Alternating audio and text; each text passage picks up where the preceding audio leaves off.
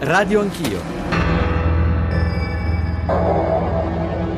L'Italia è il primo porto sicuro eh, che eh, si incontra quando si salvano vite in mare. Stiamo preparando eh, un'operazione navale, eh, la discuteremo eh, nel dettaglio lunedì con i ministri degli esteri e della difesa di tutti e 28 eh, gli Stati membri in un quadro di legalità internazionale è un passo avanti di cui dobbiamo essere orgogliosi e affianca a questo anche un progetto a lungo termine, quindi rafforzare le politiche di cooperazione internazionale. Ci sarà, come anche stato scritto nel documento, un controllo di quello che hanno già fatto i Stati. Dunque lì ci sarà eh, discontato quella che è la situazione in questo Stato. L'Italia chiede anche un contributo straordinario dal punto di vista economico, bisogna anche far fronte all'emergenza perché le quote comunque riguarderanno piccola porzione dell'insieme dei migranti. Finalmente c'è una presa di responsabilità europea, di tutti gli europei. Finalmente un peso, una responsabilità che finora è stata quasi unicamente italiana, diventa veramente europea. Sono le 8.36, benvenuti all'ascolto di Radio Anch'io, buongiorno da Giorgio Zanchini. Ieri sono state prese delle decisioni importanti a Bruxelles, importanti, lo valuteremo nel corso della trasmissione, ma insomma sono state salutate in modo diverso, interpretate anche in modo diverso, da chi dice è la svolta e finalmente il cambiamento tanto atteso, a chi stamane titola, e mi riferisco a alcuni quotidiani italiani, porte aperte agli immigrati, adesso sono fatti nostri, e poi, e quest'ultimo è il manifesto, sono poche quote, in realtà sono numeri molto bassi rispetto alle maree e alle necessità che arrivano eh, dal, dall'Africa centrale, dal Nord Africa, ma anche dal Medio Oriente. Ma insomma, noi stamane dobbiamo anzitutto analizzare il piano per l'immigrazione. Avete sentito eh, le voci della nostra copertina, l'agenda eh, 2015-2020 eh, decisa ieri a Bruxelles e il sistema di redistribuzione dei migranti, ma anche il cosiddetto piano Mogherini. Avete sentito le parole eh, della Mogherini pochi istanti fa, che dovrebbe essere, se non approvato, valutato lunedì di nuovo in sede di Bruxelles tra ministri degli esteri esteri, ministri della difesa, il cosiddetto piano antiscafisti ancora vago, qualcuno stamane, penso al generale Mini su Repubblica, lo definisce un piano militare. Tutti temi sui quali si è soffermata la Presidente della Camera pochi minuti fa alle voci del mattino con Paolo Salerno, mi riferisco a Laura Boldrini già i nostri ascoltatori hanno scritto tante cose sulle dichiarazioni della Boldrini, le potete riascoltare andando sul sito di Radio 1, in particolare sul sito del, delle voci del mattino. E poi a partire dalle 9 faremo ascoltare un nostro piccolo reportage perché ieri siamo stati a bordo di una motovedetta della Capitaneria di Porto a largo delle acque di Palermo per raccontare una giornata il lavoro di chi poi assiste, soccorre in mare sotto poi l'etichetta di Triton, ma prima di Mare Nostrum e credo che ascolteremo e ascolterete delle voci, delle testimonianze, una voce in particolare importante. 335 699 2949 per i vostri sms 335 699 2639 per i vostri whatsapp anche i WhatsApp audio. Poi 800 05 0001 è il numero verde, radio anch'io, chiocciolarai.it per i messaggi di posta elettronica e ancora l'account su Twitter e i vostri post sui social network. Qui in studio ad aiutarci a fare tutte queste cose, ma soprattutto ad essere il più analitici possibili, è venuto il responsabile, il direttore centrale dell'immigrazione della Polizia delle Frontiere del Ministero dell'Interno, Giovanni Pinto. Prefetto, buongiorno e benvenuto. Buongiorno e grazie all'opportunità. Non scappi, non scappi dal microfono. Assolutamente, stia... eh. buongiorno e grazie all'opportunità di fornire per quanto di conoscenza specifiche informazioni in questa su questa intricata. Ci sono materia. moltissime cose che io le devo chiedere, ma prima la cronaca. Eh, Bruno Ruffolo, buongiorno e benvenuto. Buongiorno a voi. Corrispondente da Bruxelles per il giornale radio. Bruno, già nei giornali radio di ieri sera, insomma in quelli che ci precedono stamane, hai spiegato lo scheletro di quello che è stato deciso ieri. Credo sia importante ribadire ai nostri ascoltatori almeno i due o tre punti principali e poi soprattutto che cosa succede adesso. Forse puoi anche aiutarci a capire se quell'incertezza e quella lettura differente sulla riunione di ieri, sulle decisioni di ieri, eh, possa essere sciolta o meno. Cioè è una svolta o no?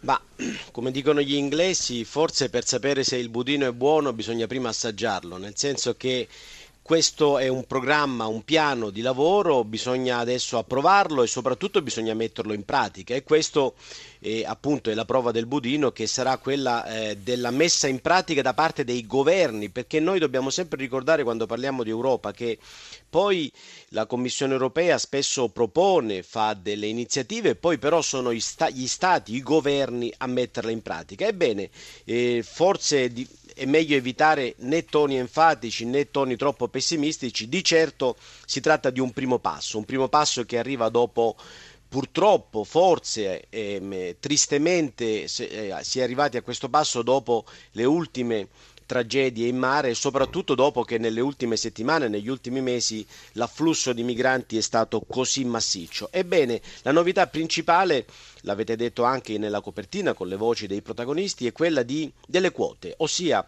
per la prima volta si stabilisce che eh, vengono redistribuiti tra tutti gli Stati membri i rifugiati che arrivano in Europa. Ora c'è una situazione di emergenza perché questi rifugiati sono soprattutto in Italia, Grecia e Malta. Entro maggio ci sarà un provvedimento di emergenza in modo da levare la pressione su questi tre stati e redistribuire questi eh, migranti. Questo ovviamente significa che siccome l'Italia già ne ha molti, in questa prima fase non dovrà ovviamente e in qualche modo come è stato detto esonerato, esonerata, ma questo principio poi diventerà permanente. Questo è un punto che mi sembra decisivo, Bruno, spieghiamolo agli ascoltatori perché ora uso due espressioni, due parole inglesi, ma poi con l'aiuto del prefetto le tradurremo, cioè il resettlement e la relocation. La relocation è in sostanza la ridistribuzione sulla base di quel sistema di quote che tu hai già descritto nei giornali radio. Mi pare che l'Italia abbia eh, l'11,84% e quindi dei 600.000 errotti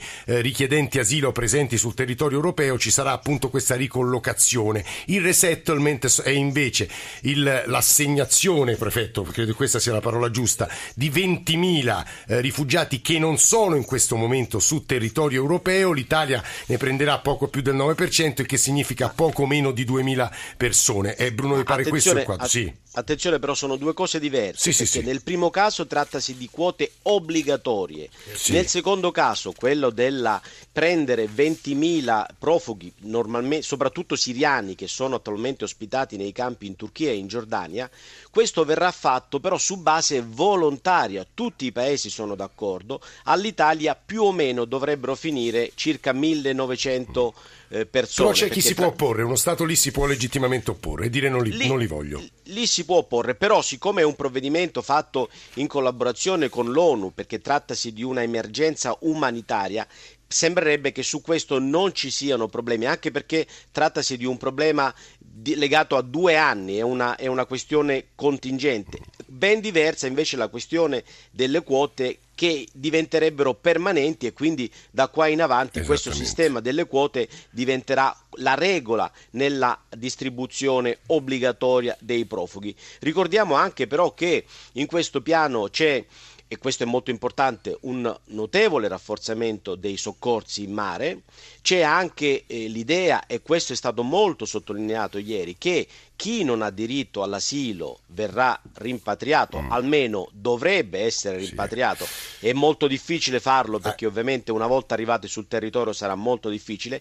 E terzo elemento è quello della lotta agli scafisti. Esatto. E su questo c'è una missione militare che è tutta da mettere in piedi. Lunedì c'è un via sì, libera dei ministri.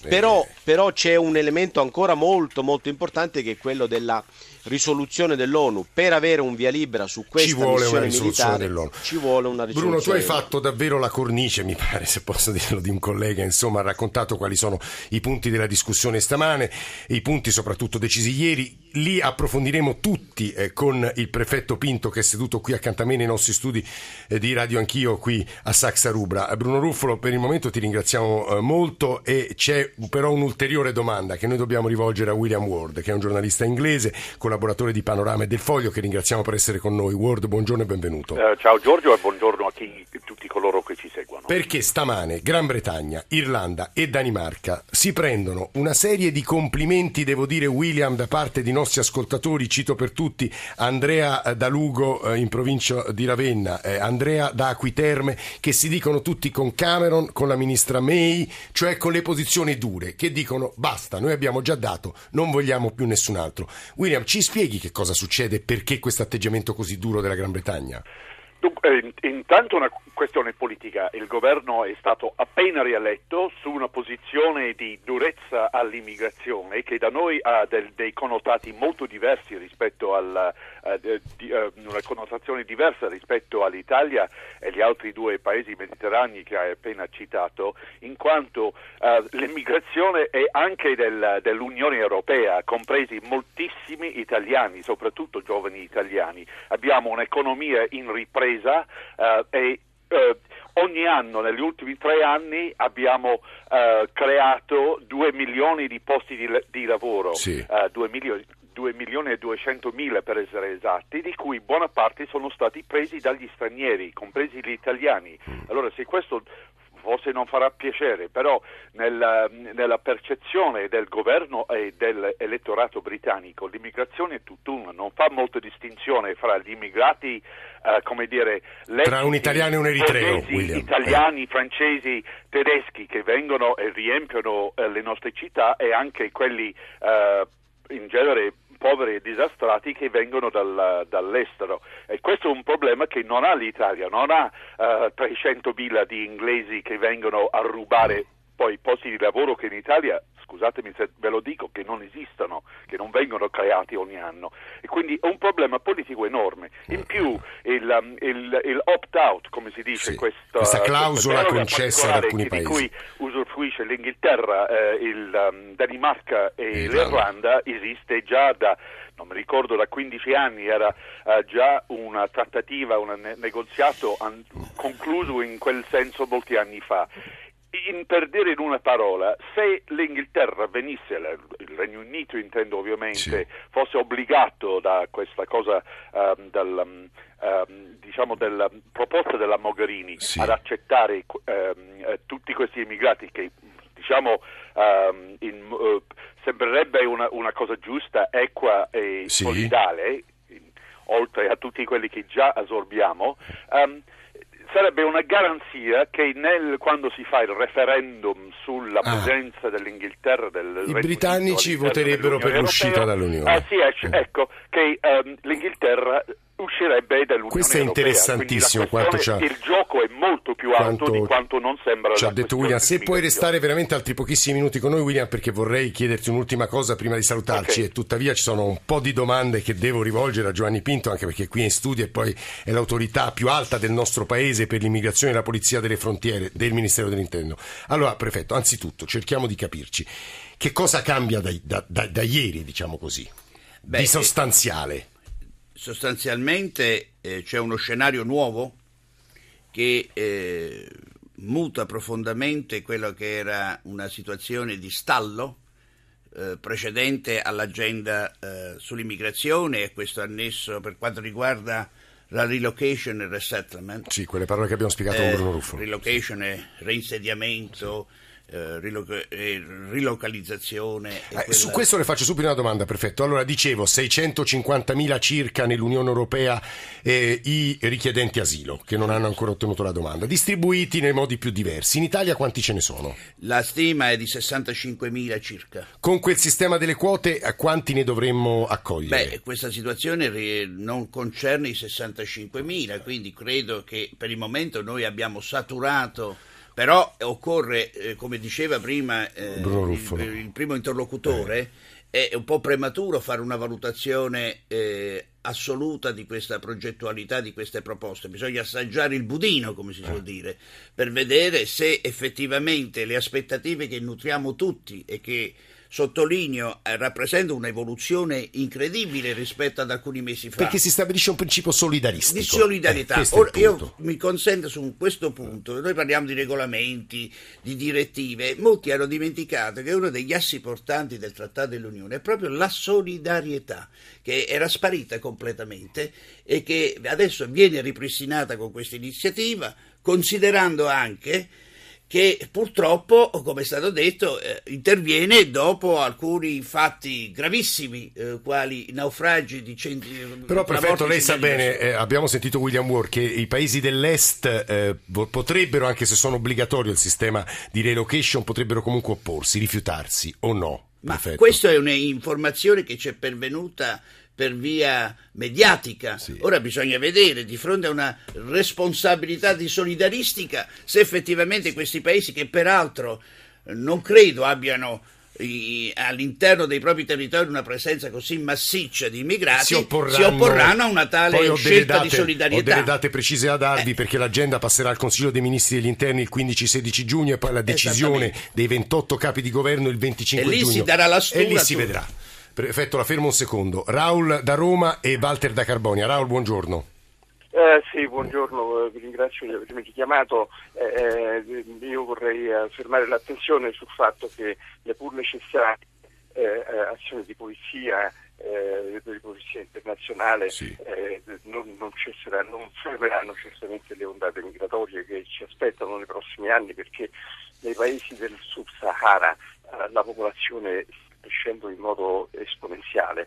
E questi paesi non sono in grado di dare un pezzo di pane e un letto ai figli di questi giovani che sono eh, la metà della popolazione sono, sono, già adesso sotto i 17 anni. Eh, dunque eh, credo che l'Europa sta perdendo la sua, eh, si, quasi la sua identità di continente civile perché eh, non riesce a immaginare una specie di piano Marshall eh, per l'Africa, lei dice. in questi paesi africani si crei economia. Questo è un punto eh, sottolineato spessissimo anche dalle colonne del Messaggero da Romano Prodi, devo dire Raul. Esattamente, eh. io eh, proprio, mi richiamo proprio agli eh. articoli di Romano Prodi che non è diciamo il non è, non è il, il, pasticcere che, che sta sotto no, no, guardi, tra, tra, l'altro mentre lei parlava il prefetto mi scriveva su un foglio alcune sottolineature che dobbiamo fare, quindi riprenderemo alcune sue parole. Walter da Carbonia, buongiorno anche a lei. Buongiorno, che ci dice? è sempre bellissimo. Ecco, eh, volevo dire, tanti pregiudizi ci sono, io penso, di, dietro prese di posizione come quella del Regno Unito, ehm, c'è un'invasione, sono troppi, rubano il lavoro, eccetera Ecco, e poi ecco, le, gli organismi internazionali, la cooperazione internazionale dovrebbero fare di più proprio perché si affermi un'economia che tenga conto eh, non solo del business ma eh, anche proprio del, di questi squilibri che ci sono nel mondo e che poi sono alla causa di, di, di queste migrazioni. Grazie. Grazie a lei Walter. Io giro allora William Ward, eh, non solo l'espressione di Walter e devo dire di altri ascoltatori che sono rimasti un po' offesi William quando hai detto, hai usato le, insomma, l'espressione rubare il lavoro, ma anche un ascoltatore che in particolare scrive, ti scrive, l'Inghilterra importa lavoro intellettuale e una, in realtà dovrebbe ringraziare l'Unione Europea, noi importiamo solo disperati.